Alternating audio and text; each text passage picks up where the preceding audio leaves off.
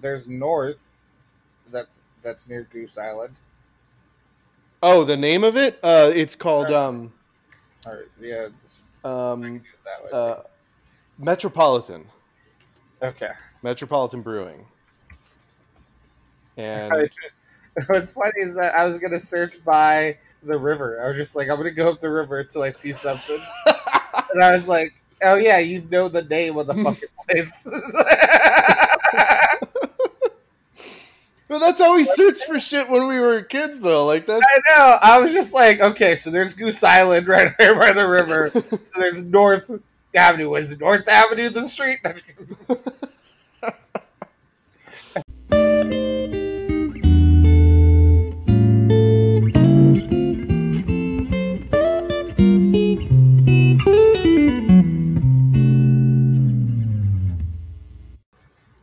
well, hello and welcome to Bromancing the Stone. It's the podcast for myself, Renee Sanchez, and my good buddy, Max Lyon. What up? watch rom coms, and then immediately put our thoughts into the interwebs for your listening pleasure. And Max, how are you doing on this gloomy Sunday afternoon in Chicago? Uh, I'm sitting here pretending like it's 80 degrees on a fucking beach somewhere in the Caribbean. My pitcher of mimosas and yeah, just imagining sunshine outside and not lightning that is lighting up my apartment. Um, how are you? I'm doing well. I had trouble sleeping last night because it was so fucking humid. My yeah. God. uh, like, and I live in an apartment with no centralized air, one way or the other. far Your A- your AC still didn't help. well, the thing is, my bed is by my window, which is where my AC unit is, and the cold air is going over the top of me, Mm. and it's like I had to either move my bed to the complete middle of my apartment so that the air would kind of fall onto me, or just kind of roll with it as it. So, Oh, so it would just bypass you entirely?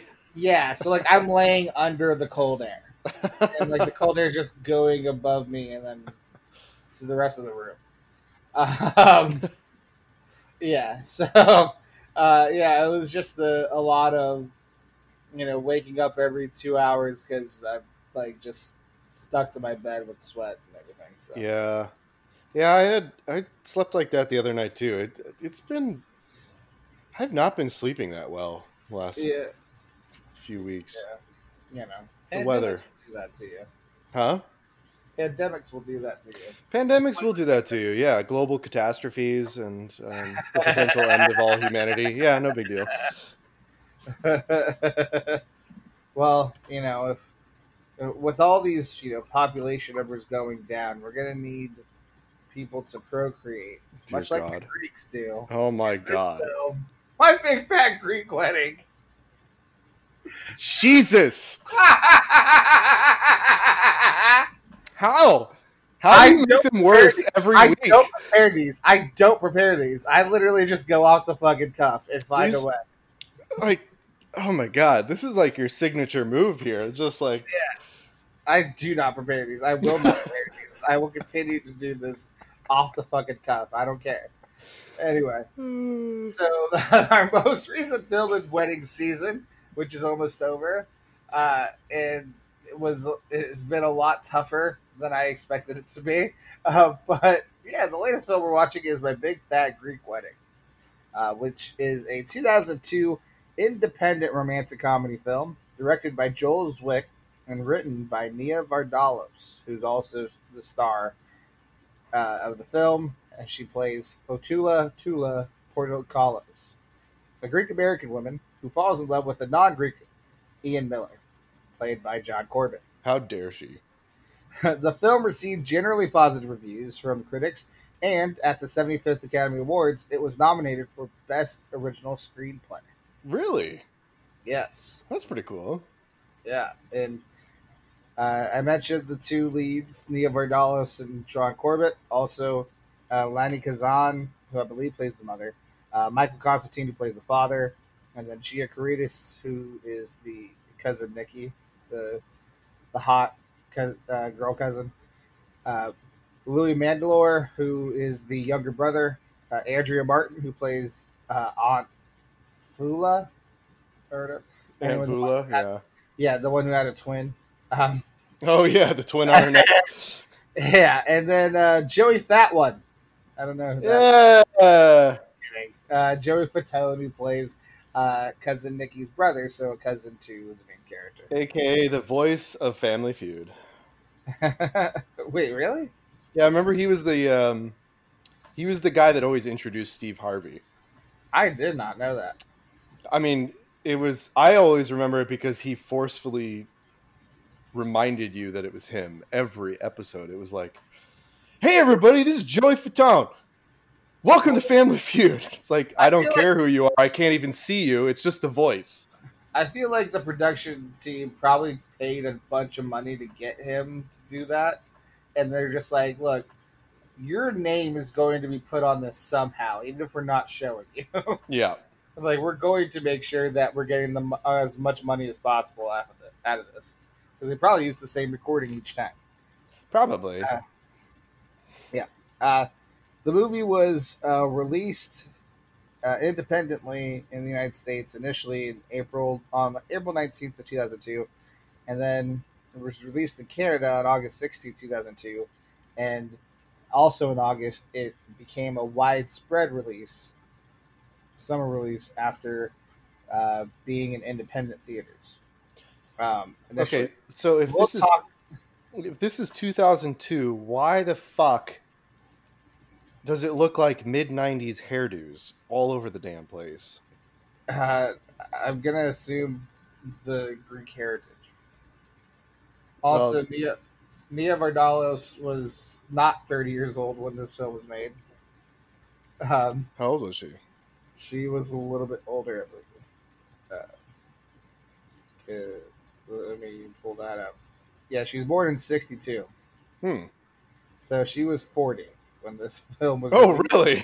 So when they were filming it, I'm sure she was like 39, like, the year before. Like So that's that's so- like you and me going back and trying to play a 22 year old.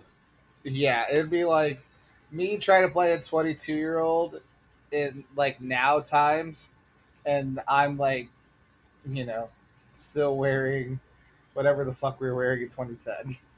What were we wearing? Cargo I shorts. don't. I mean, I'm still wearing cargo shorts, so I,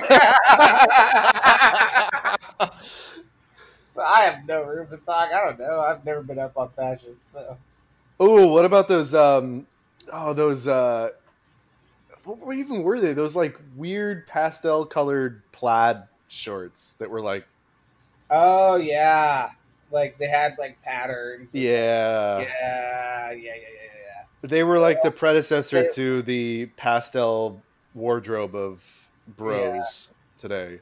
Yeah, and and like, I think that was still around. uh I mean, that's still around the time where popping your collar was still a thing Oh my god, too. yeah. Because I mean, that rap song by Three Six Mafia, "Popping My Collar," I think was like late 2000s. So, Oh my god. so yeah, we'd be walking around with pop collars and plaid shorts, trying to be 22 in 2020.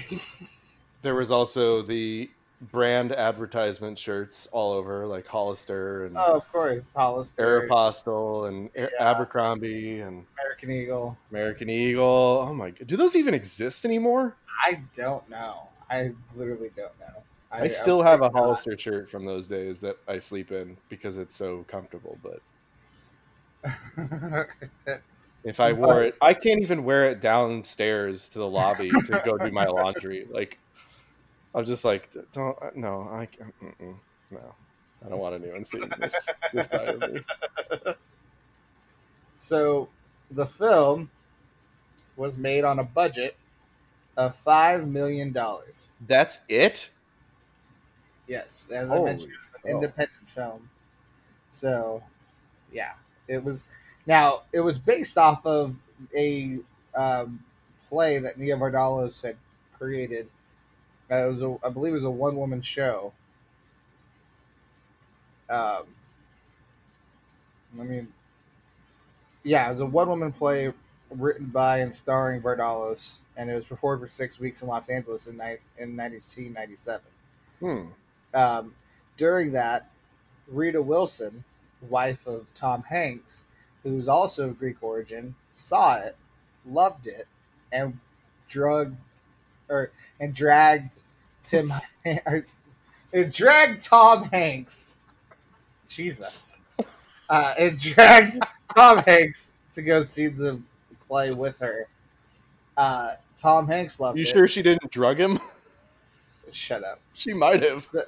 Uh, and so the production company might have seen on their Playtone that was actually Rita Wilson and Tom Hanks's production company. Oh, I did see It's, uh, that. yeah, and so uh, they put it out again as an, for another six weeks in a bigger theater in LA as far as the play was concerned, and then they started developing it for film, and it took a few years, but then they finally got it out, um, and they made it for a measly five million dollars. And how much did it make in the worldwide box office? Hmm. Well, okay, I'm gonna I'm gonna I'm gonna apply a formula to this one here because going off past movies, you've mentioned that if they make a sequel, that means it's successful. Where they made a sequel, Mm-hmm. so I'm gonna say that it made a decent amount of money. Ah, I want to say over a hundred million. So I'm gonna go like, yeah, I'm gonna go with like 110 million. Okay. Before I give you the answer, I forgot to ask, how long is the movie? Um, thankfully, much shorter than the last few. Yes. Uh, I don't know, hour and a half. Yeah, 95 minutes. It is the perfect amount of time. It is really the is. perfect amount of time. It is so quick. You don't realize you're spending an hour and a half with them. By the time I like the first time I did a time check, it was halfway done, and I was just like, "What?" Yeah, we we're like 20 minutes in. yeah. We're 45. It's it's a very fast paced, well done movie. Agreed. It's got a great pace to it. Yeah. But the box office, Oh boy. it made worldwide three hundred and sixty eight point seven million dollars. Holy fuck. Yeah. So you remember when I said that it was initially an independent cinemas and then went for a summer wide release in August? That brings me to my first story of this film. Uh, the first time I watched this film was at in Salem, Oregon, at Salem Cinema. So first off, shout out to Salem Cinema. I hope you're still open during. I was gonna say, which probably doesn't I know. exist anymore. I, I, I'm like, I'm hoping and praying for them, like, because I love, like, what, what, I, I love Salem Cinema. Salem Cinema was the art house theater in Salem, so it had, Oh, okay. it had, it was in this odd building that was, so it was like next to like a kids like preschool shop where you can buy like little like kids materials. So is this weird Wait, odd wait, wait, wait, wait, wait. Preschool shop? yeah like it's it looked that way it was like one of those like little kids shops so like maybe like a baby shop like where you could get like baby You could Wait. buy children? yeah no um fucking you buy like like bassinets and all that other shit you know Okay. Um, anyway, so there's so basically it was in the I think it was called the Pringle Parkade. So it was like this big like three story parking garage, basically, that had these like little tiny shops on the bottom, and one was this uh, like baby sh- material shop I said mentioned, and then there's another door that took you in to the Salem Cinema, and like you went in, and it was just like this nondescript, like did I think like the billboard for Salem Cinema was literally under the second level of so you had to like drive down a particular street to even see what movie they were playing. It was like tucked in this fucking dark corner of Salem that you it was just not noticeable unless you knew. You know what I mean? But then once you get in, You got to have the connection and know the password. yeah, you got to know the like. And when you get in, you and you know you pay for your movie. Like it was legit. Like someone at a fucking cash register who gave you like a red ticket and like ripped it in half and then gave you the half and that was your stub. Nice. Like- And like then there'd be someone like right next to them that was at the fucking concessions and like it was one of those where like popcorn was like you know at, even in 2000s it was like two dollars you know it was like they were reasonably priced but also much smaller sized and then you go in and then you go into the theater and it was just a small probably like 100 seat theater with a big old screen and that was salem cinema that's it it Mm. was just like you go in, you pay. Literally two steps later, you have the concession stand, and then five steps later, you're in the theater picking a seat. It's just this small Oh, fucking place. Awesome. But that's where they had all the independent films. That's where I saw um, Life is Beautiful, which is a movie that we will not do on this podcast. um, but that was the uh, Roberto Benigni movie where he won, you know, best screenplay and best director at the Academy Awards for that one because it's set in the Holocaust about how he's hiding the Holocaust from his son and the fact that they're in a concentration camp, Oh, and it's an Italian subtitle film. Yeah, I still remember it to this day, and yeah, that would be I- a little scarring. and I only saw it once. so, anyway, um, other films I saw there, uh, but I remember seeing this film, My Big Fat Greek Wedding, with my mom and my sisters. I think both of them were there with me. So, like, all four of us as a family went and saw this film. I mean, that seems And- fitting for the movie. Yeah, exactly. uh, and just remember, like, we went and saw it because it kept getting these rave reviews. It kept getting write ups in the newspaper and everything. So we went and saw it like a month after it had been released in the Salem Cinema. It stayed in the Salem Cinema through the summer. Like they did not change the movie. It did Wow. so much. It did so much business for that theater that they did not move on to another independent film for months. They just that was the theater you went to go see this movie in. So it It really did that- get a lot of attention. It got a whole lot of attention that summer to the point where then in August, as I mentioned, when they did a wide release, then Santiam 11, which was the new theater at the time in Salem, finally put it on one of their screens, and so people could go there. And then Salem Cinema finally moved on to a different movie. They moved on to the Holocaust. it's just another Holocaust film. Uh, uh, no, but um, yeah, Sa- Salem Cinema ended up moving on to a different building in a different area of Salem where they actually had three screens, and so No it was shit. actually, yeah, there was like, um, it was just like a business building, but the first floor was Salem Cinema, so they, they had two theaters with two screens. They had Fucking a main, sellouts. a main one, and then uh, or at least two screens, maybe three. I think there was a third around the corner, but I never went into the third theater. I just did the other two. The third was in Um, the back parking lot up against the brick wall.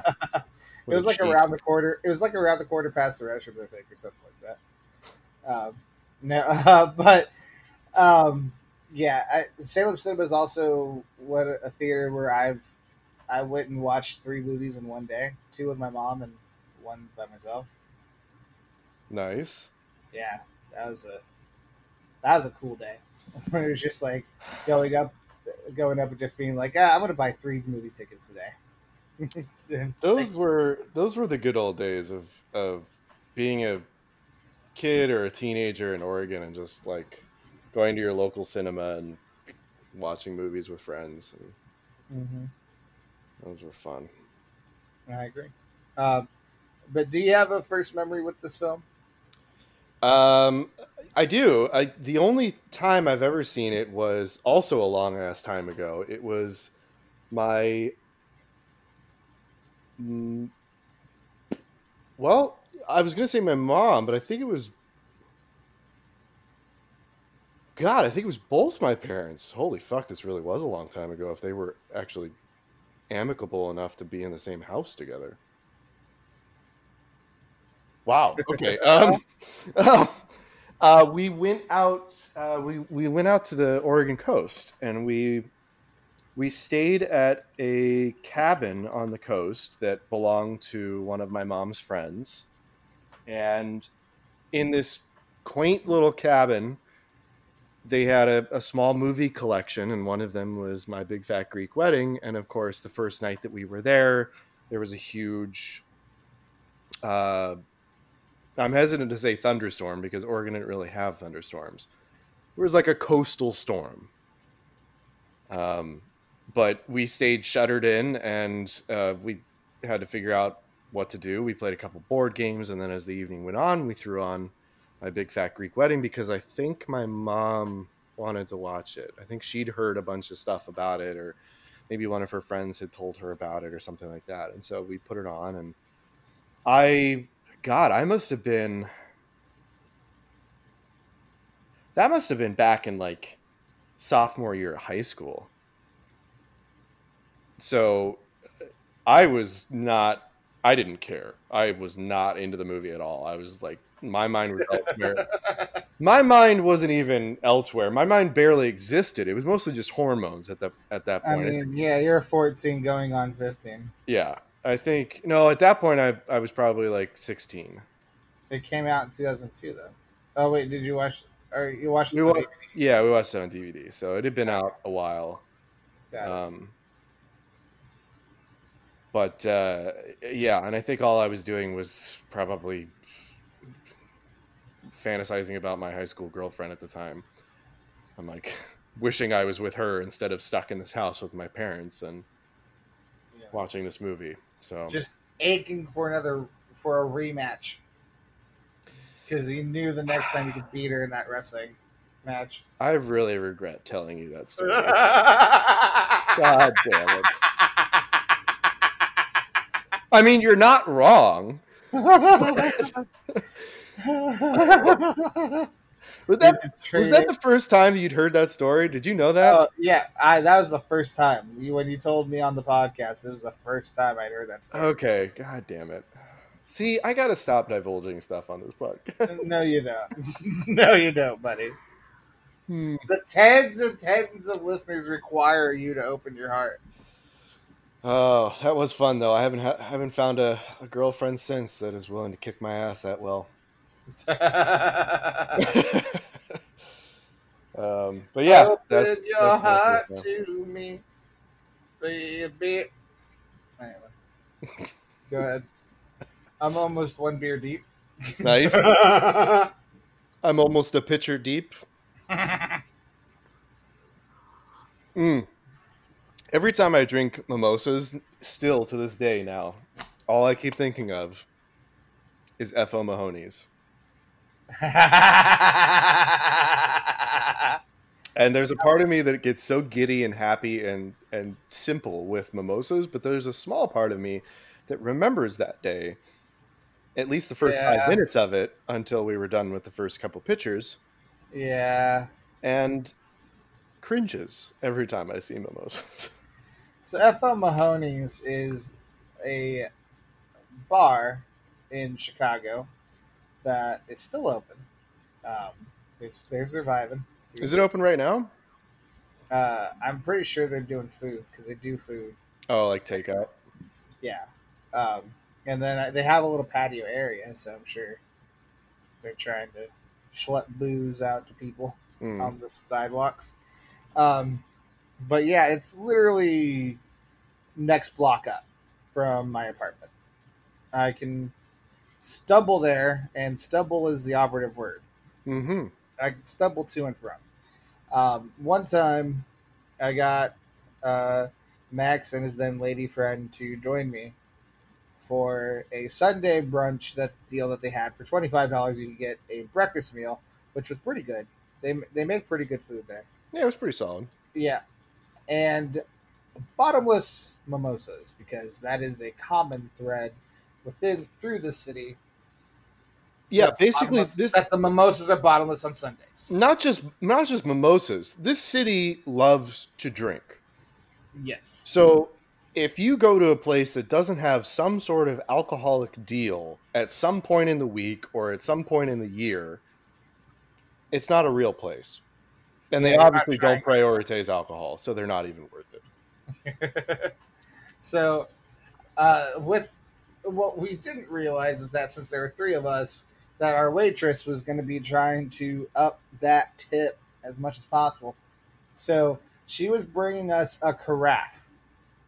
So those who have been to like breakfast places before understand like getting a carafe of orange juice or Right. maybe even like a carafe of like water. Right. And you know what those little pitchers are. Like it's not quite a whole pitcher with like an arm, but it's that thing with like the neck that tapers off and then you can pour out stuff. Also, weren't we drinking mimosas out of pint glasses, not champagne glasses? Um yeah, it was either like pint glasses, just like just Glasses. normal like cocktail glasses. Yeah. So they held more volume than a champagne glass. So every Yeah. time you poured into your glass, with even three people, you know, Yeah. at, least half the carafe would be gone on the first pour to the table. Yeah. So she And would so- keep bringing the carafe before it was even empty. And so we're just all chatting and just having a good time, and we've eaten our meal, and we're just and there's a bunch of screens so you can like watch sports or watch whatever while you're chatting, and um, you know we're just pouring the carafe into our glasses and continue chatting, and like a thief in the night, she just keeps the waitress keeps coming by and putting down a new carafe. Yeah, she And wouldn't so even tell us. She would just swoop yeah, in and We boom. finish our we finish our glass and we pour. You know, we, it just became a thing where like you finish your glass, you pour some more. You finish your glass, you pour some more. So this deal goes from 10 a.m. to 2 p.m. Four fucking hours. and we showed up at 10 a.m. because we were going to get the most out of this. I We- believe, and the key word is believe, that I left at one. Yeah, I think we all left at one. we did. We did not make it the full four hours. I remember pushing Christy into a, an Uber, and because she didn't know how to get into it. I remember you guys getting into the Uber. But then I also didn't know how to get into it, so she pulled me in. And I, the entire ride home, slept on her lap. in the back of the car.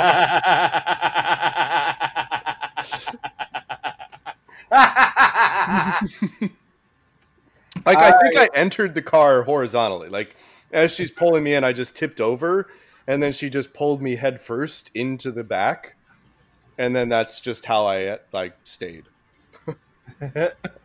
I got. I don't know how I got home. Luckily, it's a legitimate fifty steps from door to door, door of my building to door of this bar. I don't know how I walked those fifty steps. I don't recollect those fifty steps, but I somehow transported from the bar to my building, got up into my apartment. Uh, I think maybe sat down for a, a brief second, then went to my restroom and puked. Wait a second. Wait a second. Was that? Did we also have a fantasy baseball draft that day? I was literally that was the next part of my story. Oh my god, that was the same day? This was in March of 2016, and so the same day we were having our fantasy baseball draft. Holy fuck. For some I- reason, I always thought that was from like St. Patty's Day celebration or something, but No, that wouldn't no, have made sense because I would not have scheduled a draft on St. Patty's Day. Yeah, it was from this. So I got home, I puked, I took a nap, and then after napping for a good four hours or so, I went over to your place. And I was there with Mike Mike Bench. Shout out to him. Oh yeah. Uh, and he and I were watching uh, NCAA tournament basketball and drafting on our laptops. He brought Bud Lights over, so that helped me with my hangover. It actually just helped me like maintain, so that I wasn't hungover. I was just like buzzed, so I was just crushing Bud Lights. you and your then girlfriend were laying in your room next to the living room that Mike and I were in in the dark. Yes, pitch dark. Like it was. I had the brightness on my laptop turned all the way down, and I would close it when it was a player that I didn't want to draft.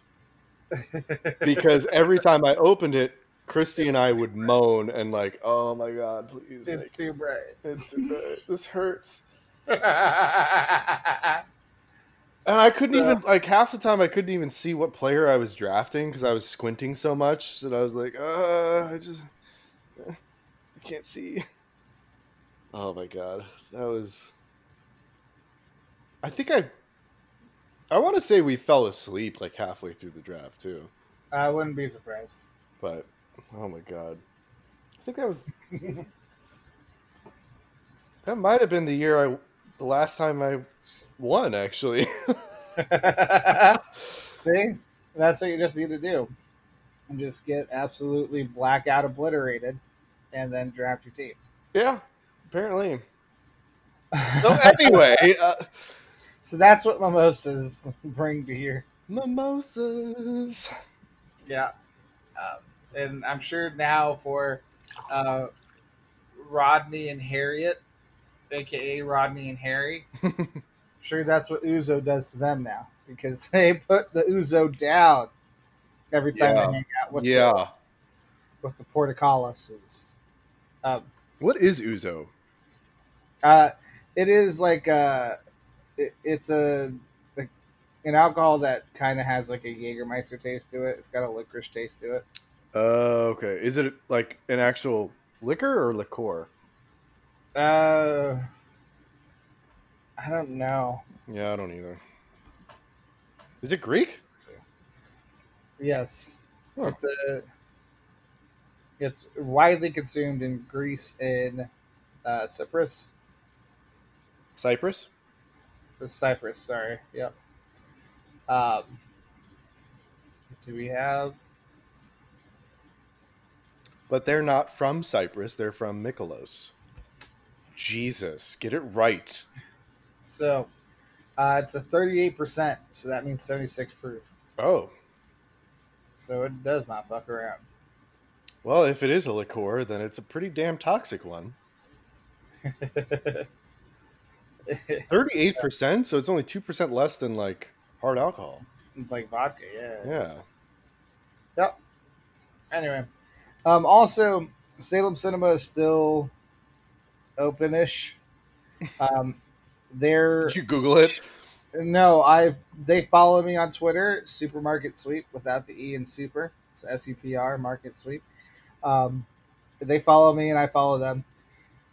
Um, and they are showing movies in a quote unquote virtual screening room, so you can actually watch watch independent films in their uh, virtual screening room. Basically, you pay and then you get to watch it. So it's like That's cool. So yeah, SalemCinema.com support Salem Cinema. The- That's all- really cool. yeah. So, uh, but yes, let's move on to the movie Yes. that we haven't talked about at all. Um, so this film, uh, it's. I mentioned I thought it was enjoyable when I first watched it. I watched it today. I thought it was enjoyable. like Yeah. it's just it's Yeah. just a fun, light film to go through. Exactly. Just to just have a good time. and know? hey, they used actual Greeks. Uh, Well- Some some of them, some of them. yeah. Um, so like Nia Vardalos is Greek. Uh, she actually is. Oh, there's there's plenty of little tidbits here. She's actually from uh, Winnipeg, Really? Manitoba. Yes, and so, um, and the best friend to John Corbett's character, played by Ian Gomez, the bald guy. Right. He is the actual. He actually married her. So Wait, really? based- yeah, it's kind of based off of his experience in implementing himself into her family. No shit. Yeah, uh, they unfortunately divorced uh, in 2018 after Oh. 24 years of marriage. Well, technically 23. They had separated in 2017. Uh, Vardalos said that they it was an amicable one where they just had developed more of a friendship than a marriage at that point in life, so they just decided to divorce. Hmm. Um, but nonetheless, 24 years. I mean, applause, applause, applause. Yeah, it's give it that far. Um, and then uh, John Corbett got the role because he was filming Serendipity in Toronto, which is where they filmed this film. that's where I remember him from. Yeah. And John Corbett was telling a friend in a bar, and I, I was either overheard or the friend told someone. But John Corbett said he read this script called My Big Fat Greek Wedding. And he was so disappointed and mad that he couldn't go audition for it because he loved the script. Well, the makers of the film were already in Toronto, you know, for pre production and stuff like that. So they went up to John Corbett and offered him the role in Toronto, That's pretty cool. and he was and he immediately accepted. So that's how they got John Corbett for this film, Damn. which was a huge get because you know he uh, he's he's a guy that a lot of women think is attractive. Um, I mean, and he's he's played a lot of roles that women love the the character he's played. Wasn't he on uh, Sex in the City too? Exactly. He was Aidan in Sex in the City. That's Yeah. what I'm referencing. Everyone thought Aidan was too good for Carrie, and that Carrie should have ended up with him. Fucking Carrie. We're not going to get into that here. I'm just kidding. I never really watched Sex in the Me City. neither. I just wanted to say something. I just, I just wanted to rouse the audience a little bit. the tens and tens of listeners. We know that we know you guys have strong feelings about Sex in the City. um, so, as far as the film, I mean it. I I love just the big family because it, it the big Greek the Greek aspect. I I don't necessarily have as much experience with, but like a big extended family, I do have an uh, you know an appreciation for. I have a lot of cousins. Um, I don't see them that often. I I mean, I had uh, I have three siblings. Um, you know, so I I know of the big family get-togethers. Uh, Mhm. and being of Mexican descent, there's a lot of you know Me- Mexico flags and things like Oh, yeah. that. Oh, yeah. You know, whenever there's a get together and you know, like their own foods, like you know, there's tamales and frijoles, and like even at Thanksgiving, there's you know something Mexican happening. And, Oh yeah. you Oh, know, yeah. uh, I'm used to those big get-togethers for everything. So Yeah. when I see this, it reminds me of those extended family things. Yeah, if you if you look a little just slightly deeper past the surface level of the movie where it's, you know, you look past the Greek elements. There's a lot of universal themes that can be applied to, I'm sure, a lot of people, and especially American families. You know, American families come in all different shapes and sizes, but Mm-hmm. there's, you know, it doesn't matter what heritage you come from. There's always, in every heritage, there's a there's some form of a big family, you know, style. It- It's same with same with mine. My mom's side was full Italian, so we grew up with. There were so many similarities, actually.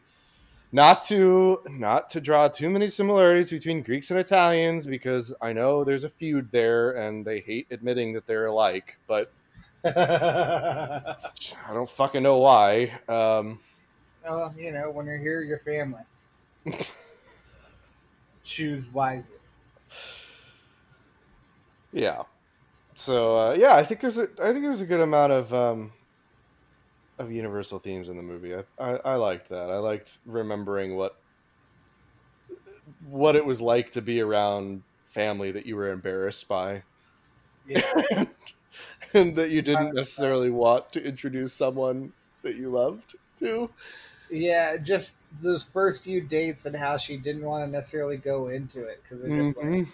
Her whole life she's been disciplined to think my family's weird. I'm just going to get laughed at. I can't be bothered to tell anyone about this. This is like my dark secret because all it's going to lead to is pain if I tell other people about it. And it's going to be a slight mix of pain and that I get why they're embarrassing, but also that's my family. Don't talk about it like that. Right. So I get why she was so reticent. But, you know, of course, she learns to be proud of them. And Ian Miller is the perfect protagonist. Oh, he, to- he totally is. I mean, like, Yeah. she brings that up, and even he, he says, you know, he reassures her, well, okay, so your family's crazy. Whose isn't? Mm-hmm. Which is true. Like, it doesn't matter how big or small it is. Like, your family's always going to be crazy. It's all like that's family. They're supposed to be. If you have a normal family, I don't trust you. Something's weird. You're hiding something. There's a dark past or a secret that you're, you're keeping. I don't know what it is. Yep. But if you're blatantly, obviously crazy and just loud and boisterous, I'll be intimidated as fuck by it. But at least I'll be like, all right, well, they wear their hearts on their sleeves. They're not holding anything back. It's great. I can get used to this. Yeah. Hundred percent. And so, I, you know,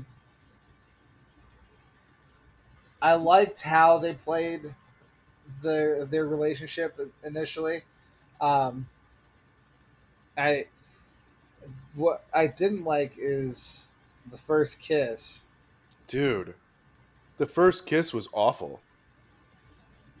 I rewound it just so I could sit there and continue my string of ew, ew, ew, ew, ew, ew, ew, ew. What is happening? Ew, ew.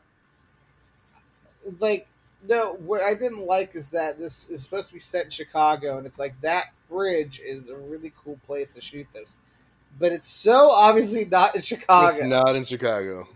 because the film was ri- was filmed in Toronto. Uh, we'll get back to the kiss later when we grade the kiss Right. toward the end of the pod, but Yet another rom com in Chicago. that wasn't. But this one wasn't filmed in Chicago. Well, They just- Well, they filmed bits and pieces of it, but the majority of it was filmed in Toronto. I'm sure most of them where the house aren't was. filmed in Chicago, but Yeah. I'm just I'm just amazed that uh, like Oh, I want to go back and take a stock of what percentage of the movies we've watched so far are already in Chicago, like set in Chicago.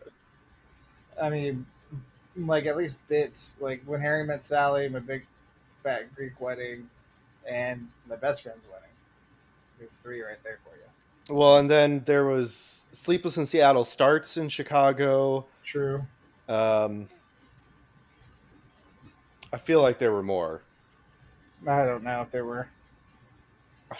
Whatever. Either way, I, I feel Anyway. like there have been more more than I thought there would would be. When I think of rom coms, like don't you usually picture like New York as like the Well, yeah, of course. stereotypical setting, you know? Yeah.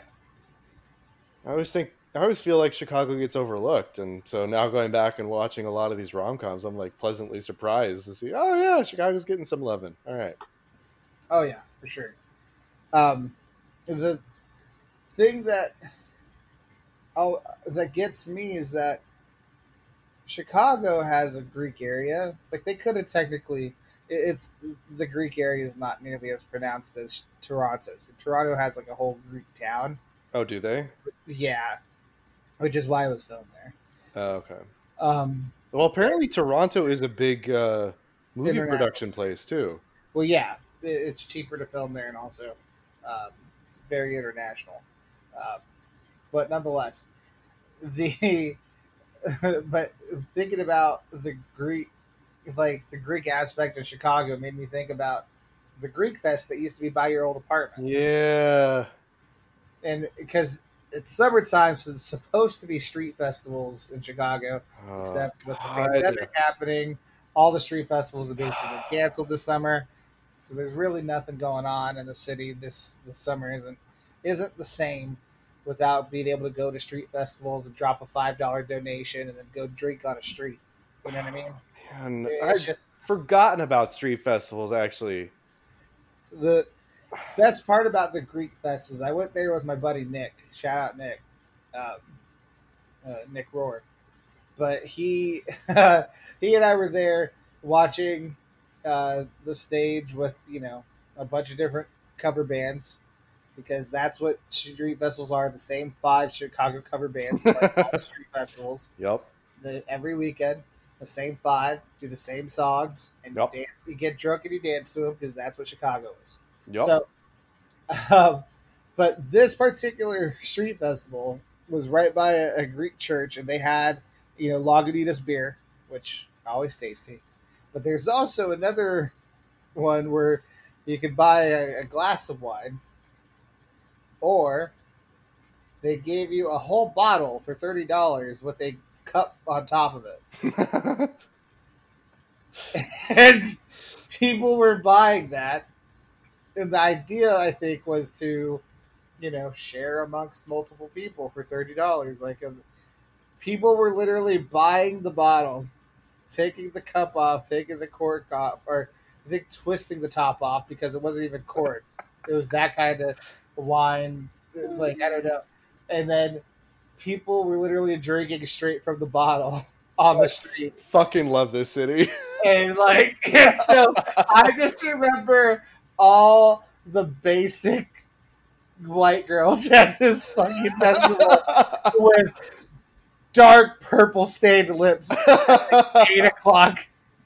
Just because like the last cover band was like the boy band revue, so like they're doing like NSYNC and Backstreet Boys. oh god. So these white girls are screaming their heads off and dancing with these just wide stained lips. So all the all the basic white girls and Max, basically. and so, uh, shout out to the Greek Fest. Hopefully, in 2021, it makes a comeback, and it's still selling bottles of wine for for as a single serving to people. God. That was like uh, that was like the um, Italian festival that I used to go to all the time, where they would they would they would do that, but with um, frozen sangria. Oh, yeah. Oh, and that stuff snuck up on you. you know, Well, I guess it doesn't sneak up on you if you pound an entire fucking pitcher of it. But nothing yeah. says the nothing says the summer quite like wine. no, no, or or drinking in public. Yeah. Here's here's a a bottle of lukewarm wine for thirty dollars that you can drink on the street in the middle of July. And and why red wine? Red wine is not good in heat. I, it's, it's, Like- hey, I'm I'm not going to try to answer for Like- the actions of others. I've never I was- consciously been like, it's an 85 degree day outside. I totally I am in the mood for red wine. I was drinking beers from the fucking tap that were nice and ice cold, and I, I was just putting down IPAs with a frosty head. I would have been double fisting the fuck out of those wine bottles, though. I'm not gonna lie. I would have been like, give me two, duct tape them in my hands. Let's play Greek Fest version of Edward Forty. oh my gosh.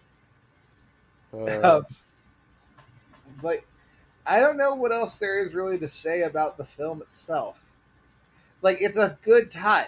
I, I Yeah. Will say, I will say this: Aunt Fula, I, I think that's her name. Voula. Voula. V O U L A. I looked it up because I, I had to figure Yeah. out her name too. Yeah, Voula. There you go. By, played by Andrea Martin. Such a such a highlight of this film. Like She was solid. Yeah. Oh my gosh, she was hilarious in this film. Um, when they're trying to convince the dad that it's his idea to have, um, to have uh, Tula work in the uh, what you would call it The uh, travel, agency. Yeah, when just the way she's like, "Oh, woe is me," like, just the way she delivers lines I in this film are so fantastic and on point. I also like that at the end of the wedding, she's kind of the the you know she's doing what Tula's been doing for Ian, and for Ian's parents, where she's describing this is what we do, this is what we do, this is what we do." Right. Right. and she's kind of taken that role of, you know, the guide through the whole Greek Yeah. Greek situation. So I thought that was cool too. Uh, did you have any opinion on Aunt Voula's performance? Um, no, I think you I think you covered it. Like like you said, like this movie was really fun and you know, light and everything, but it was it, it's light. It's easily digestible. There's not a whole lot of depth to it, which isn't necessarily a bad thing.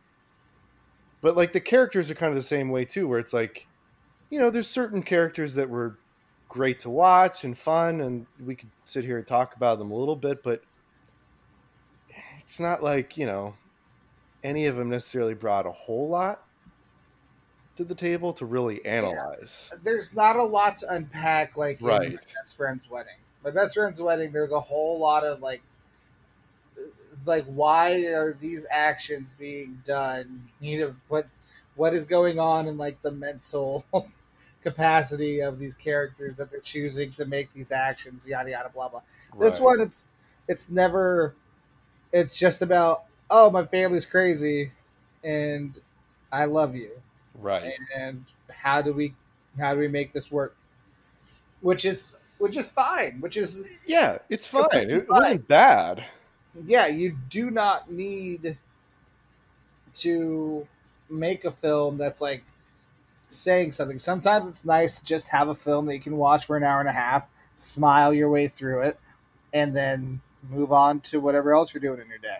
Right. You know but I mean? because of that, we also didn't get to like there is very little to unpack in terms of the, the relationship and the romance of Oh, it, yeah. you know like like they they go from a few dates to saying i love you very quickly um Yeah. you know there's you don't get we don't see any of that but that's okay because they actually did a decent job of inference where it's Yeah. like you don't you don't need to see all of that. It's not that important. You just kind of read into it. You assume that okay they've gotten to this point by now. They seem pretty happy together. I'll trust them like yeah. um uh, and of course I- i have to point out that as a very phenomenal protagonist there's a reason why he is.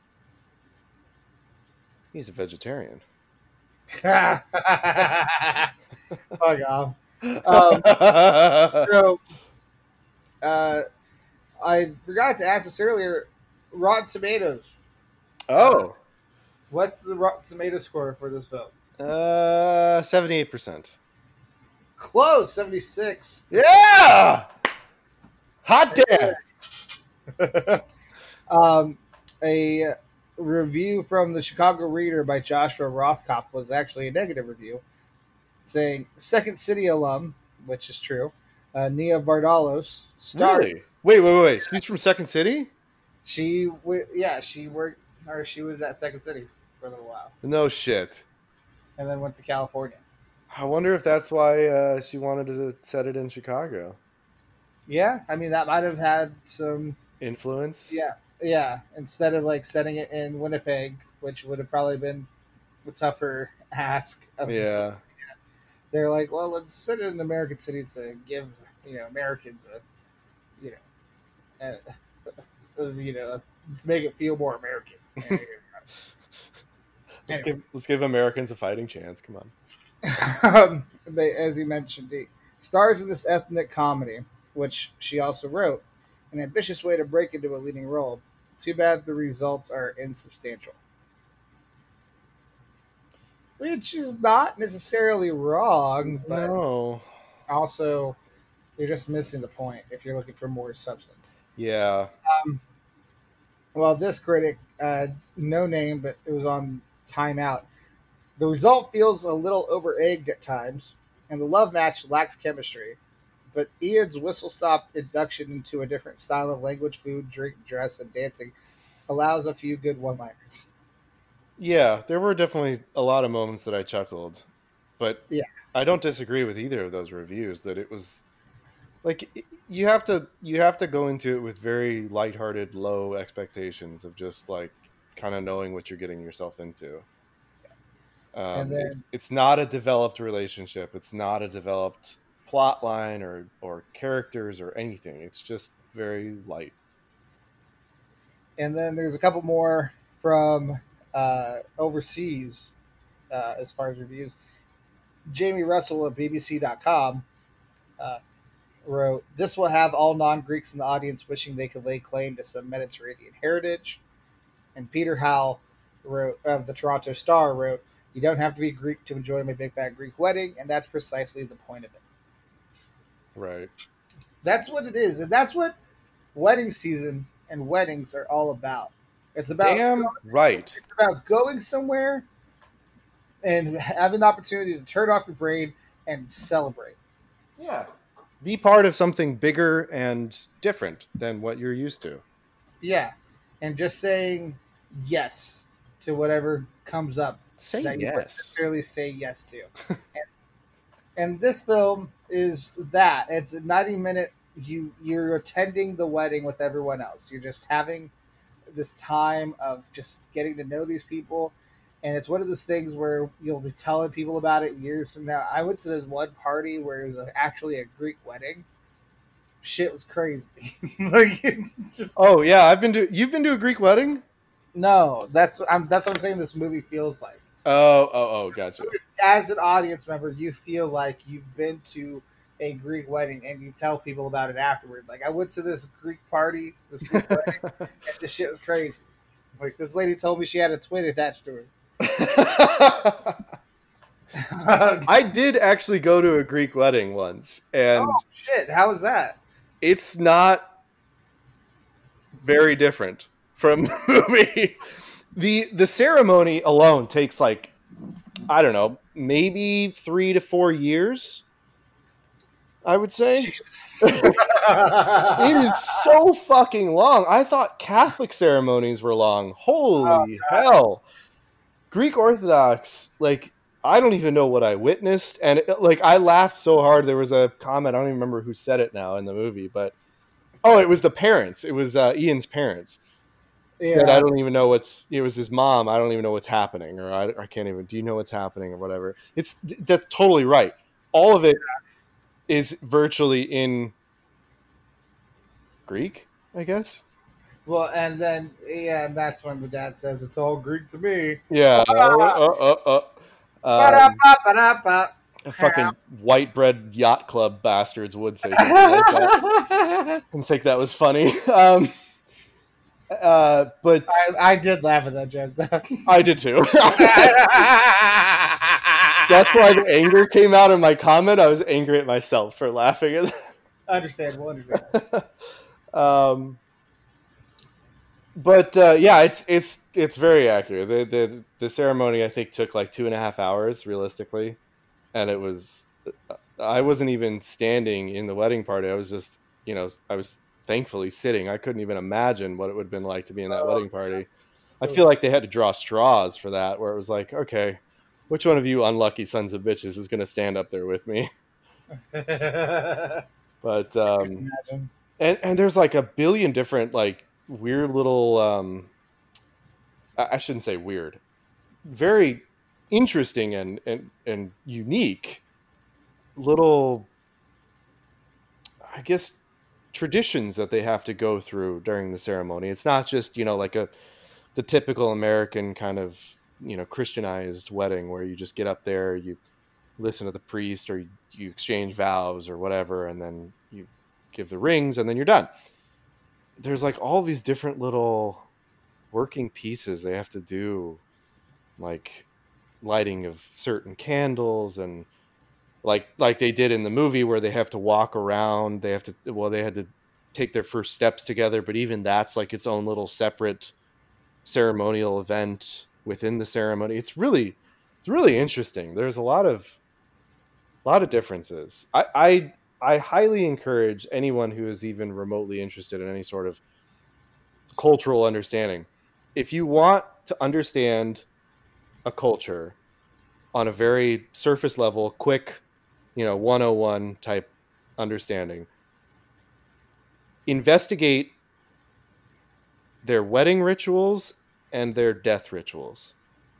I've always found that as like a great way to just quickly understand like a culture on a surface level because there are so many cool little like idiosyncrasies in in that that differ but then there's like a common ground between all the cultures you know everyone kind of like celebrates love and death the same way but with all these different twists to it it's it's it's cool but I don't recommend getting married in a Greek Orthodox church unless you want to stand there for a good, you know, few hours. Get definitely get some Dr. Scholl's for that. yeah. All right. Good to know. I mean, I I know full well about Catholic mass mass mm. weddings, and uh, yeah, those are yeah, tiring. right. Uh, yes.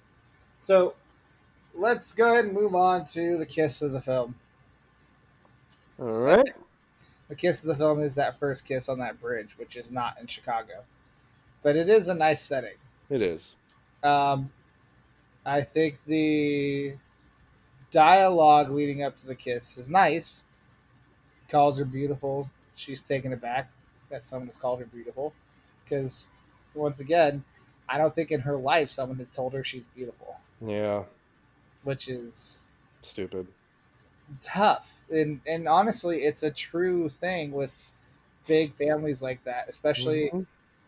with families that are so stemmed in the patriarchy, which is something I liked about the writing. How the women would make the men feel like they've decided on something, but really is the women kind of turning the screws. Right.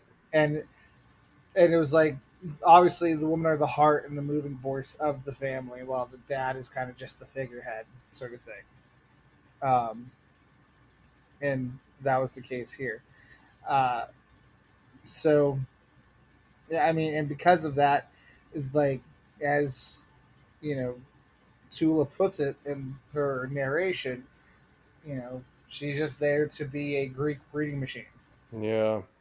A breeding and feeding machine. Um, and so someone tells her she's beautiful, and she's taken aback by it. And then he kisses her to kind of, you know, implement that. That's all well and good. The setting's well and good. The kiss itself is very movie stage kiss. Like it's just lips are touching. There's a little bit of head movement, mm-hmm. but there's nothing happening on the mouth. Like just nothing happening. I also noticed that I don't I don't know if it was unique to this kiss or if this is just the first time that I've seen a kiss from that vantage point, but the he like tipped his head so you can only see the underside of his lip. Mm. And it was so weird looking. Like that's all I kept staring at. I swear to God, if you go back and rewatch it, it is it is such a gross looking kiss because all you can see is like the underside of his bottom lip and the way it stretches out and puckers to meet her lips and i guess maybe the lighting on it is is emphasizing it or something i don't know but i'm sitting there just going it looks like fish this is gross. I feel like I'm watching an, a deep sea dive or something. So, yeah, I agree. The context of it was great. Well, it was it was good. It wasn't great. Yeah, yeah. I would personally give it a C, just a just an average C. Because I get why the kids looked the way it did. It's just, you know, a couple bad choices of the angle, but like I don't know how many angles you can get off of that particular bridge. Right. It doesn't look like it's easiest to film on. Um, and then on top of all that, um, just you know, I I feel like having a stage background probably affects the the kissing between the two of them as well. Yeah, that's true. Yeah, I think I'd give it a I'd give it some sort of C. I'm debating whether I want to give it a C minus. I don't well, know. We'd have to ask Ian Miller as the teacher. He would know. Well, also, You know, uh, we don't know when it was filmed because, like, the making out scenes that they had in the car seemed a lot more fun and comfortable between them. Yeah, those were fun scenes. I'm glad they implemented those. Yeah, those were fun scenes, and I feel like it might have been where that they filmed it in chronological order, where the first kiss was a little more awkward just because it was a legit first kiss, but then once they got familiar with acting and working together, then they could do the the make out scenes and have fun with those. There was a there. Now that you bring that up, there was a scene that I laughed at that reminded me of something that very similar happened to me as well. Do you? Okay, so you remember the scene where they're sitting in the car? It's one of the, the later scenes of the uh, during the compilation of car kisses. Uh, but it's the one where she keeps pulling away to leave and keeps saying goodbye, and he keeps pulling her back. yeah. And then she just like all she keeps saying is goodbye, but she says it softly, like I don't want to leave, but at the same time I need to. Yeah.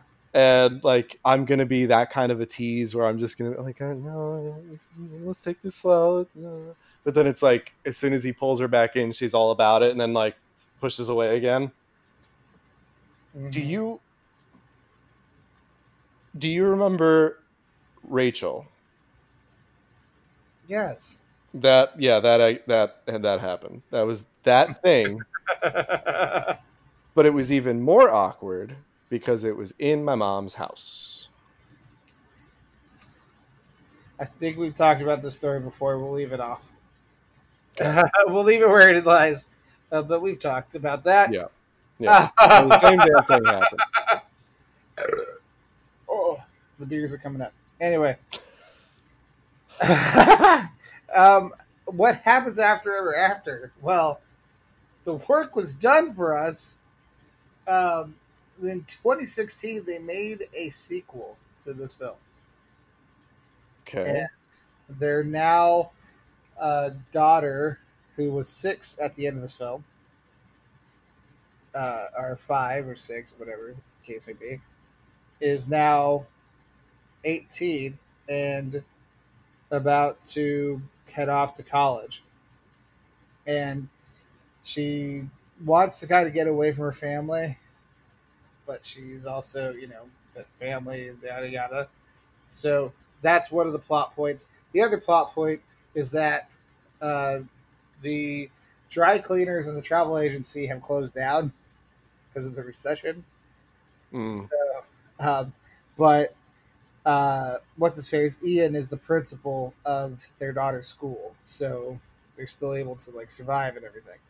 Um, but nonetheless, like it's just about uh, Tula and Ian kind of getting through their marital issues at the time, just being married for as long as they've been married.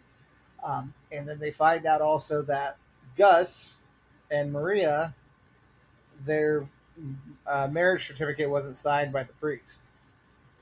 So technically, their union isn't official. and so the second wedding is between Gus and Maria.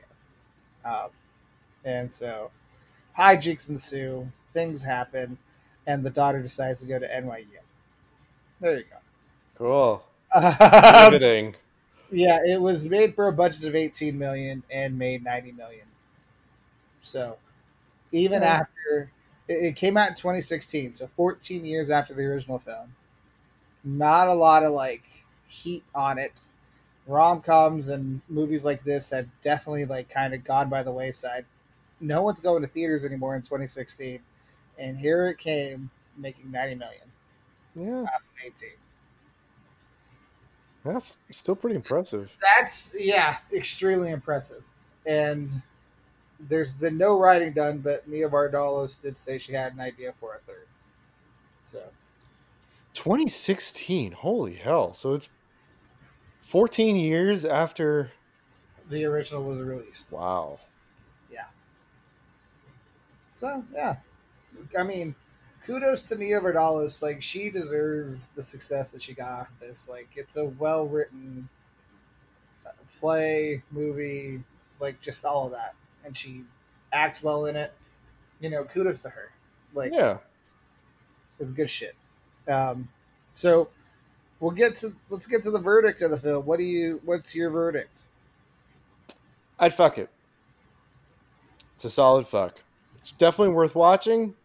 It's uh, you don't you're not going to get any less or any more than very you know middle of the road expectations. It's it's solid, but it's not going to blow your mind. I agree. It's a solid fuck, and it's gonna be a fun time. Just Yeah, watch it, enjoy it, and when you're done, continue on with life. exactly. Yeah, I agree. So It's actually a Uh, nice little reprieve during our stretch of uh, wedding movies, which set the bar high with Wedding Crashers and then plummeted on a fucking nosedive after, after Well, that. I mean, my best friend's wedding was a fun one, honestly. It was fun, but even in that, we found a lot of stuff to. Like that's why it was fun because there's just a whole lot to talk about. Like it's, it's just it's its own animal. Uh, but then as far as the wedding planner, that was Dear God. that was shit. And then and then the four weddings and a funeral. The Andie MacDowell. Um, Uh, anyway, I, So- I I started re-listening to the our episode about that about uh, the wedding planner actually, and I was laughing at how much we pick it apart. oh god, it, it, it deserved it. it did. Anyway, um, yeah, it passed 13 going on 30 is the worst film I've seen on this podcast. Really? Yeah. All right.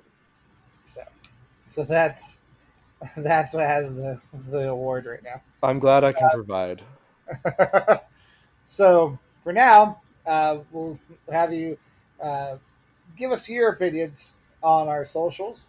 Uh, once again, my Twitter is Supermarket Sweep without the E in super. So that's S U P R Market Sweep.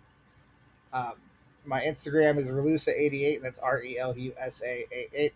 And then our show, we have a Twitter, Bro the Stone Pod. So at Bro the Stone Pod. Or uh, our Instagram, which is Bromancing the Stone Podcast, all one word. Uh, we have a Instagram as well. And then Max, My Instagram is the Lionhearted, T H E period L Y O N H E A R T E D.